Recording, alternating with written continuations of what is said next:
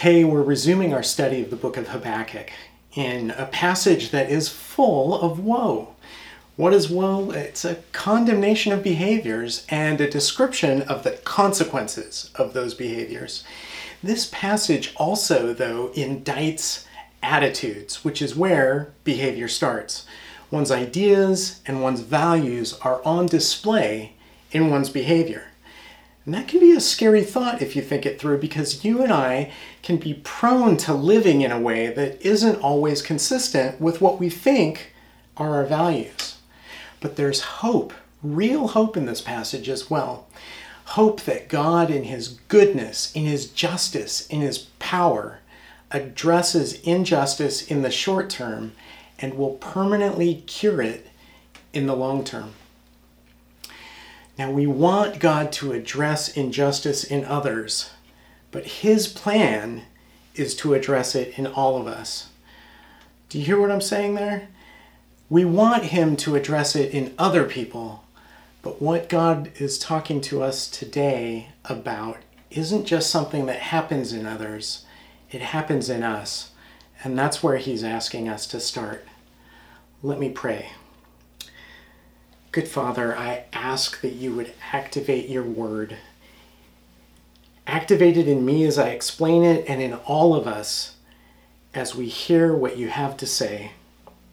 We don't want to come hear a history lesson or an ethics lesson or a philosophy lesson.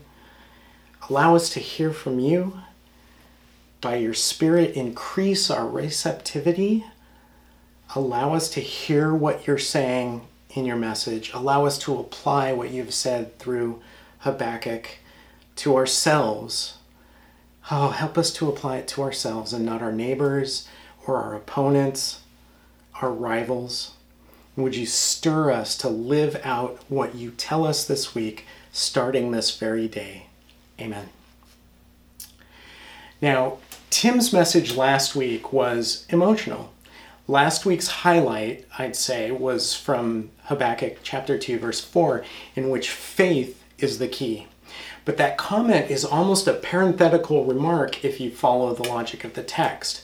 It's a critical parenthetical mar- remark, but it's it's an aside almost. So as we move through today's text, let's start backing up slightly with the thought that's begun in the first part of verse 4 and immediately we get an explanation of what's going on in today's passage. See, the enemy is puffed up, it says. His desires are not upright. Indeed, wine betrays him. He is arrogant and never at rest.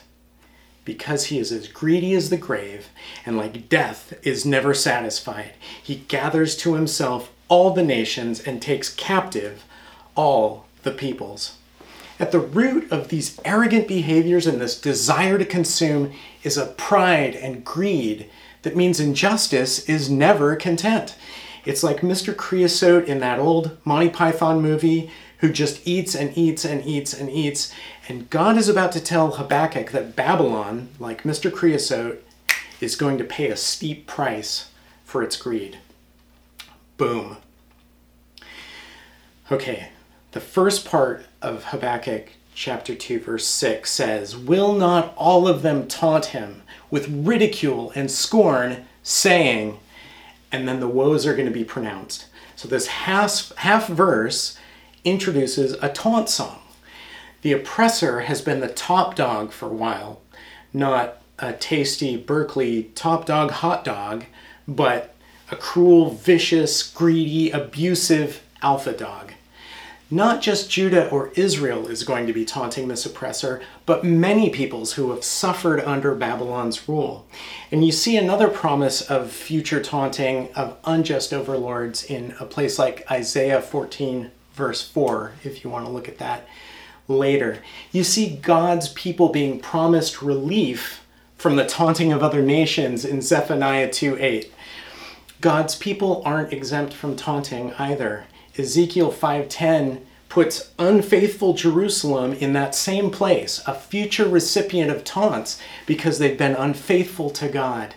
But then Ezekiel 36:15 well after Ezekiel 5:10 obviously promises eventual relief for Israel and a restoration of the nation. So you're going to be taunted and you're going to deserve it, but there will be relief when you turn to me. God is good.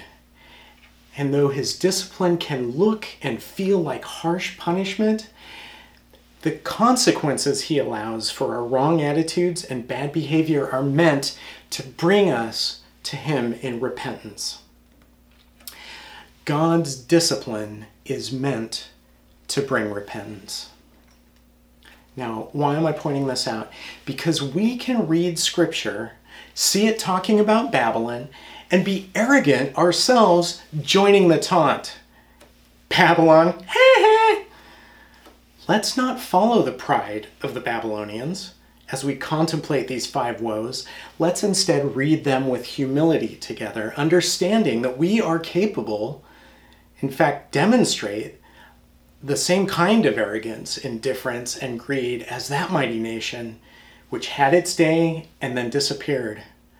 Let's have the humility to be open to God wanting to point out something in you and in me today. So let's continue Habakkuk chapter 2, the second part of verse 6. Woe to him who piles up stolen goods and makes himself wealthy by extortion. How long must this go on? Will not your creditors suddenly arise? Will not they wake up and make you tremble? Then you will become their prey. So here is woe number one it's about stealing and extortion. It's about a boundless appetite that results in sucking dry every resource around them. It's a greed that makes their position of power precarious because it unites the other nations around them in opposition.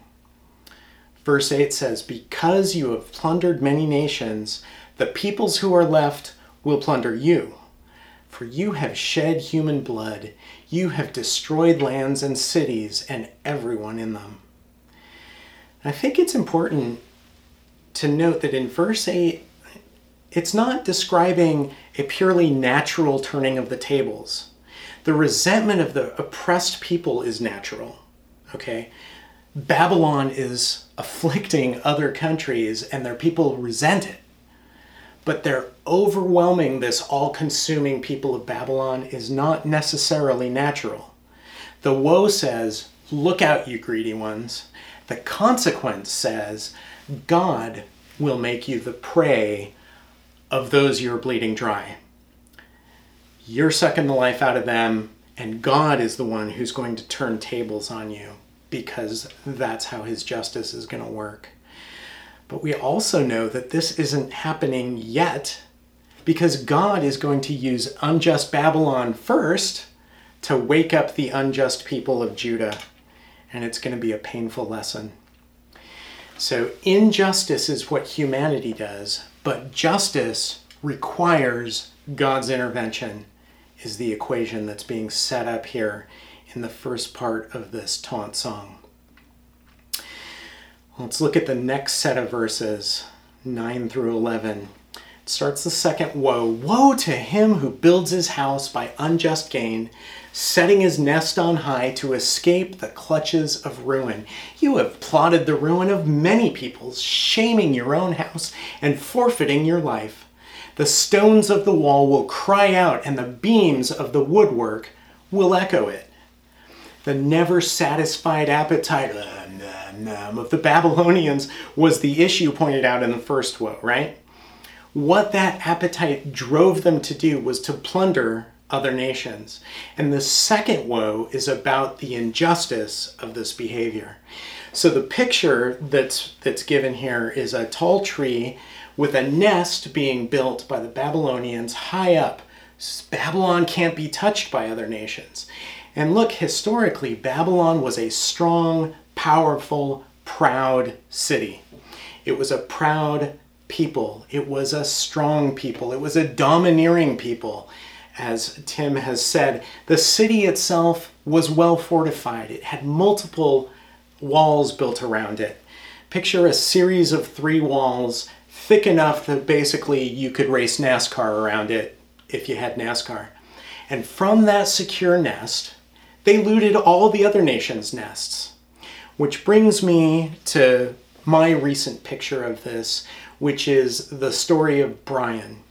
Brian was a mourning dove. Actually, Brian was two mourning doves, but we didn't realize that immediately. The picture that you see is of a planter with a dead plant in it because the water hose that you see in the picture doesn't work, it turns out. Well, it went from being a planter for a dead plant to a nesting site for a pair of mourning doves that we decided to name Brian. Thank you, Naomi. And so, whichever one was sitting on it was Brian. Now, here's how this works mourning doves are on kind of the bottom of the pecking order. The survival rate of mourning doves and their young is pretty abysmal. And while we enjoyed watching them faithfully nesting, watching over their eggs for several days, at one point I heard a bang in the window as one of the Brians ran into it, flying away from a crow. Well, after a little while, it went back to the nest. But guess what? A couple hours later, the crow came back. And uh, the crow's looking for an easy meal of a bird or an egg or both eggs. And the Brians abandoned the nest. And this is the picture of the Babylonians have their high nest. The mourning doves can't do anything about the crows. But what the crows can do is go harass the mourning doves until they have to abandon what they have. And here's what the Babylonians were doing since it wasn't literal nests. They stole the timbers from places like Lebanon, which had lush natural forests. They stole the cut stones that made other countries, other people's buildings. They felt invulnerable. But what they didn't know is that God would use their injustice to address other injustice. And then he would allow them to be humiliated by others. And all they had acquired would be demolished and carried away. The city would be ruined. Babylon, the city, is an archaeological site today. However, you might be attempting uh, to apply this to the geopolitics and economics of today, don't do that. Not yet. Address your own sources of greed first. Because that's where this started with an insatiable appetite that says there can never be enough, which drives individuals to seek different kinds of gain, including exploitative gain. So, building by unjust gain produces shame and results in a forfeited life. That sounds pretty rough. Now, I'm going to tell you, I have a five year old phone. Not getting a new phone is one way I remind myself to check my appetite for all the best new stuff, especially because I know the people who made this device, while they're happy for the employment, live a much more difficult life than I do. Now, my wife Karen doesn't have this problem. She's inclined to be frugal, but I have a huge appetite for technology, and avoiding being ruled by that desire requires actually active effort on my part and continuing to learn bit by bit contentment in the circumstances God has put me in. Where, though, is your limitless appetite? Do you have to have the best vacations? Do you want control over situations and some control is never enough? How about real estate? Your portfolio is what it's all about. Bucket list experiences? Substances? Sex? Stocks? Power? Praise? There are so many ways in which we can succumb to an appetite that will never be fully satisfied. And that's what that woe is about. Let's move on to verses 12 through 14. Woe to him who builds a city with bloodshed and establishes a town by injustice.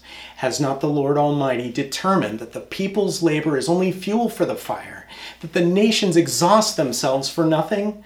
For the earth will be filled with the knowledge of the glory of the Lord as the waters cover the sea. This is the third woe, and it's about violence. Notice how the woes move greed to injustice to violence. It's escalating. There's a building of the things that God is calling out. One leads to another. But notice here the contrast between this violent effort by the people setting the world afire in the text and what God is going to make happen. The knowledge of God's glory will be known all over the earth. How?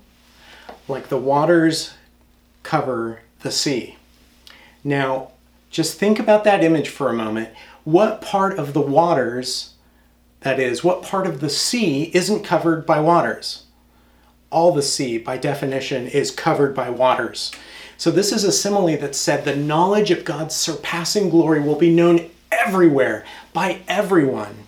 It'll be known in expanse, it'll be known in depth, it will be known profoundly. Isaiah 45, 22 through 24 reminds me a bit of this.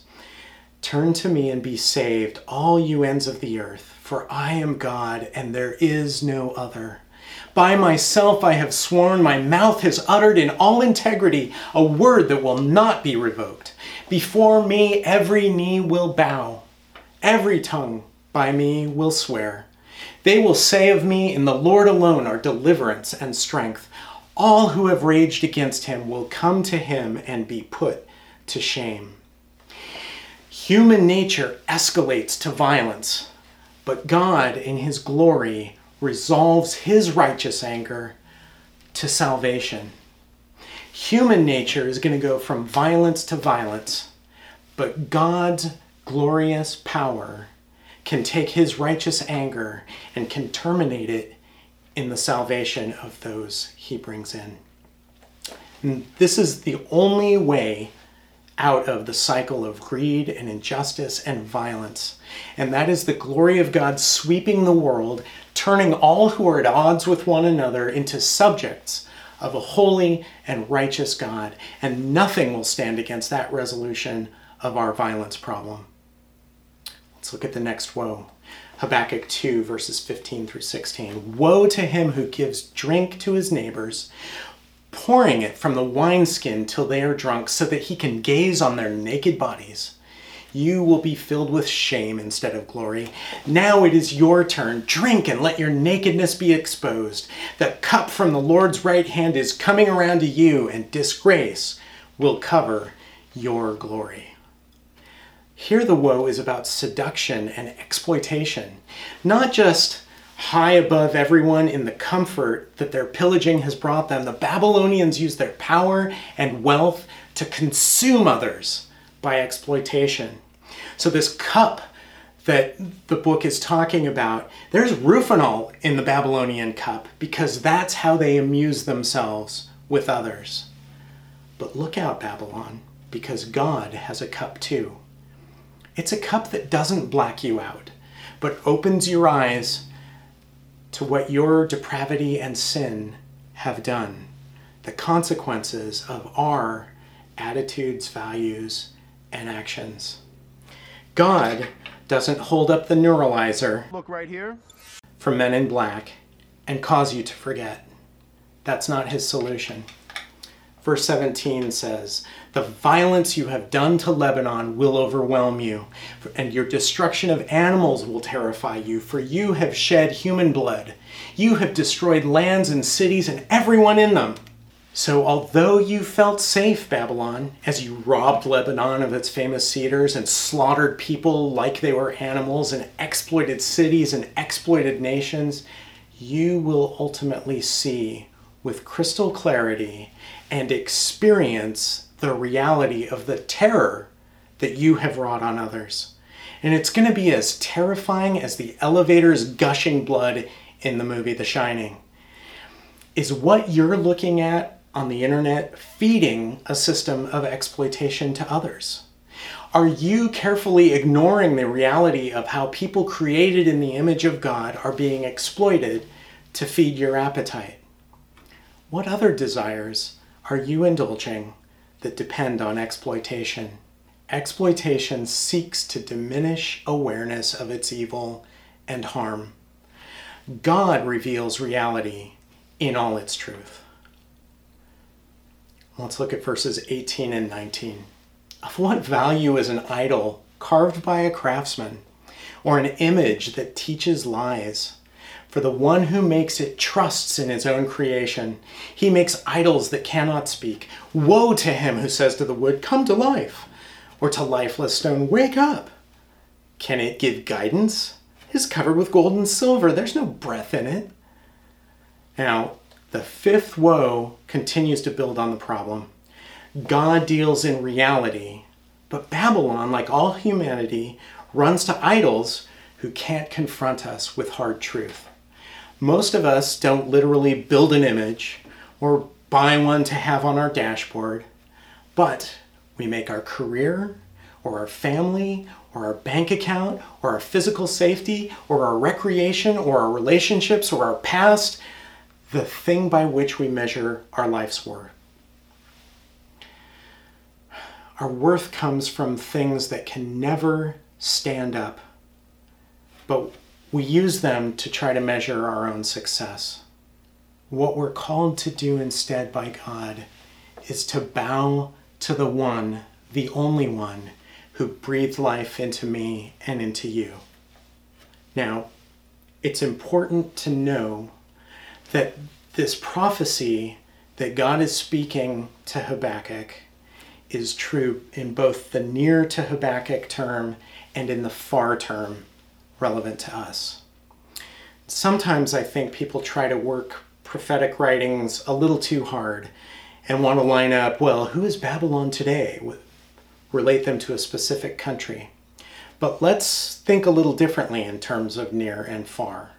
Hello, it's your old pal Grover. Who's going to demonstrate what we're talking about here? Hello there.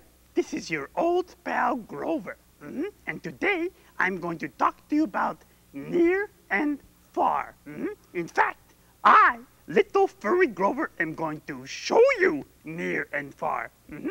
Okay, here goes. Mhm. First, this is near. Right here, near. Mhm.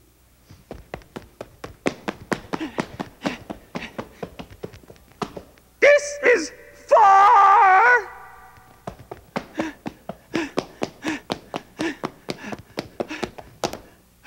This is near. Ah, You see? Huh? Oh, okay, I'll do it once more for you, okay? Okay. This is near.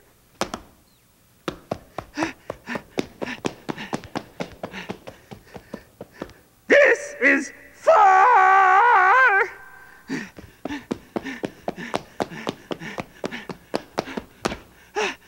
And this is near again, okay?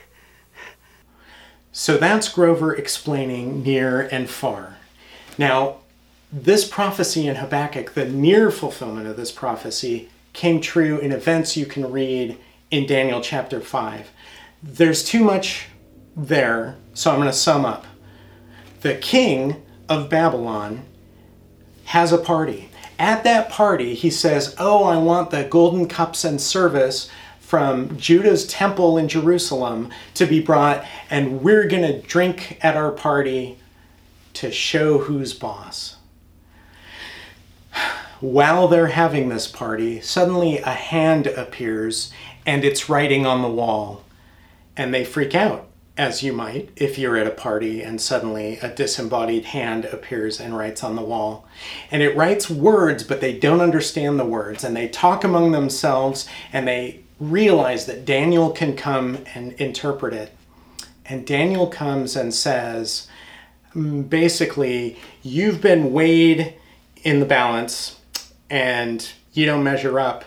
And this very day, God is going to take your kingdom away from you. Ouch. Now, that was near fulfillment of what Habakkuk is hearing. But far fulfillment of this prophecy isn't so much about who is Babylon today, because what God describes in this series of woes is essentially the story of human history. One nation rises, has its moment of dominance and exploitation, think Cain killing Abel, and then it falls under the weight of its own depravity. And over and over again, another rises to take its place, and Cain is murdered, and somebody brags about it. The cycle that we see in places like the book of Judges and in the histories of the kings of Israel and Judah, it echoes through world history as well. One kingdom rises, one empire rises, exploits those around it, and then over time it finally falls under the weight of its own misbegotten values and the actions that come out of it. What about the far fulfillment of this prophecy? Here I have to say something about what's going on in our country right now. Thank God that we are re examining some of the ongoing sources of injustice that have not been fully addressed. But notice that God here didn't tell Babylon or Habakkuk even to just better enforcement of the laws or better laws. He demands instead that we acknowledge his sovereignty over all of us. Our problems will not be overcome by better laws or better law enforcement, even though those are both good things. But our problems will not be overcome because they're rooted deep in our humanity. Our greed, our injustice, our violence, our exploitation, and our idolatry. This sequence of woes tells the story of human civilization. Perhaps not its high points, perhaps not its sh- shining moments, but for sure a reality that comes up again and again and again. And so, lest we take this passage and decide that we can craft a political solution that's going to bring an answer to all our problems, I want to read a 96 year old description of our political situation today. G.K. Chesterton said in 1924 in a newspaper article The whole modern world has divided itself into conservatives and progressives. The business of progressives is to go on making mistakes. The business of conservatives is to prevent the mistakes from being corrected. Thus, we have the two great types the advanced person who rushes us into ruin, and the retrospective person who admires the ruins. So that sounds a little pat, right? What are we supposed to do in response? It's a, a clever and wry response by Gilbert Keith Chesterton, but what are we supposed to do today? Be complacent about it? No. Being indifferent is exactly the opposite of what God has been saying in this passage. But rushing to defend the indefensible is wrong. And rushing to create a new indefensible solution is also wrong. Being complacent is part of the problem, not being part of the solution.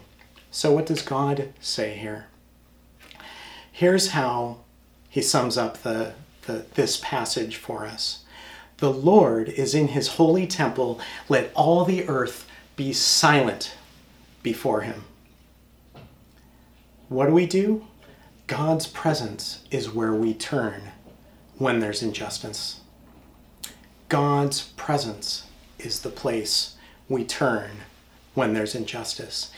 Because, as we said for Woe 1, injustice is what humanity does, but justice requires God's intervention. God's justice is necessary because all this arrogant indifference to the value of other people has to be dealt with.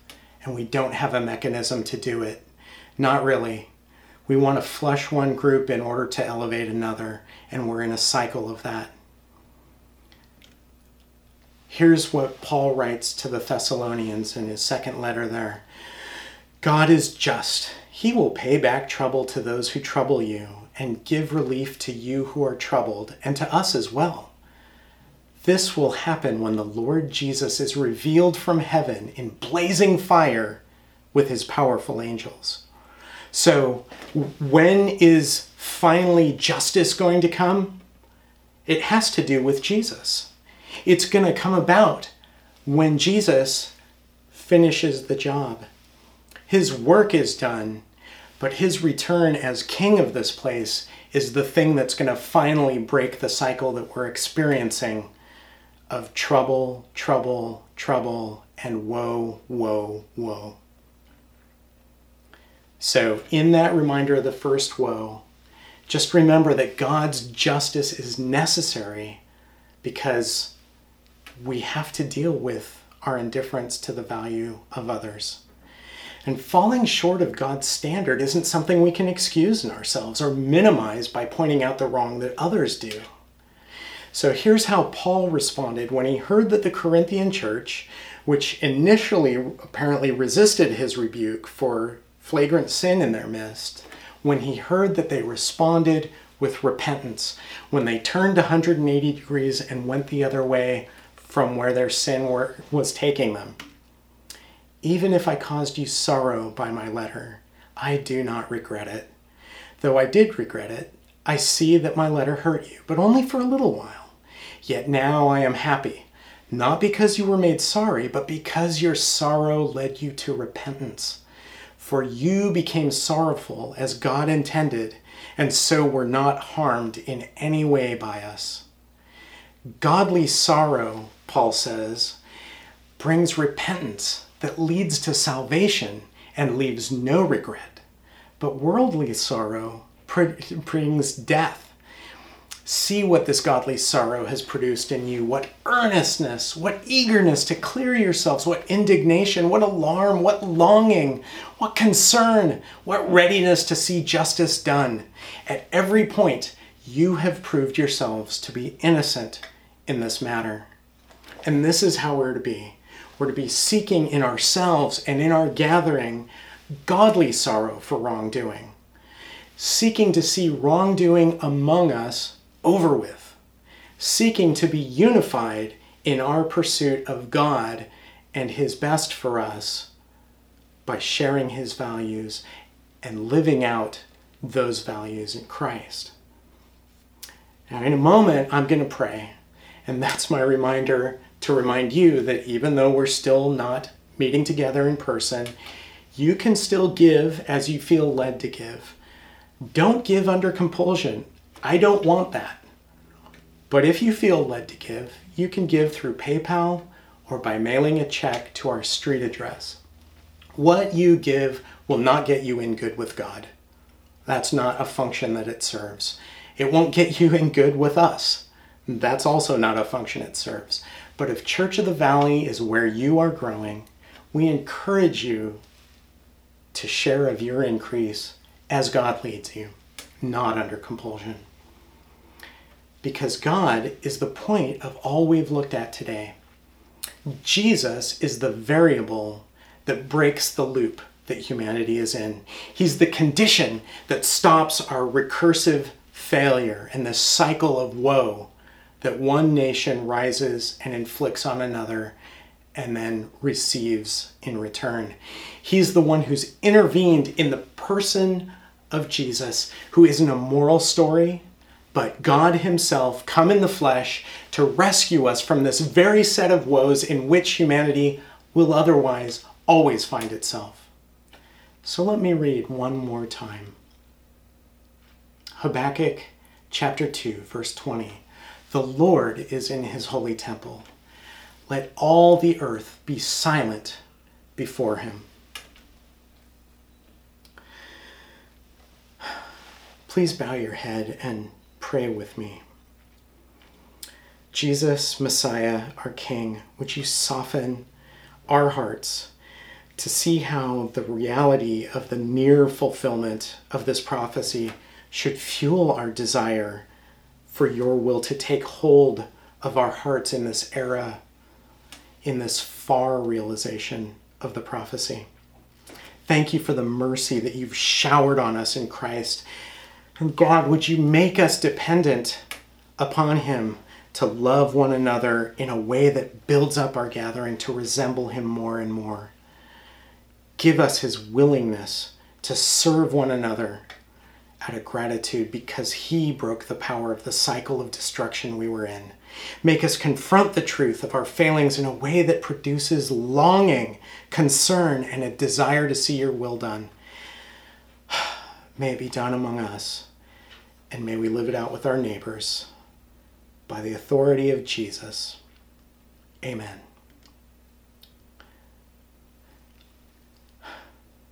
May God grant us together an experience of the breaking of that woe with which we've been plagued. God bless you.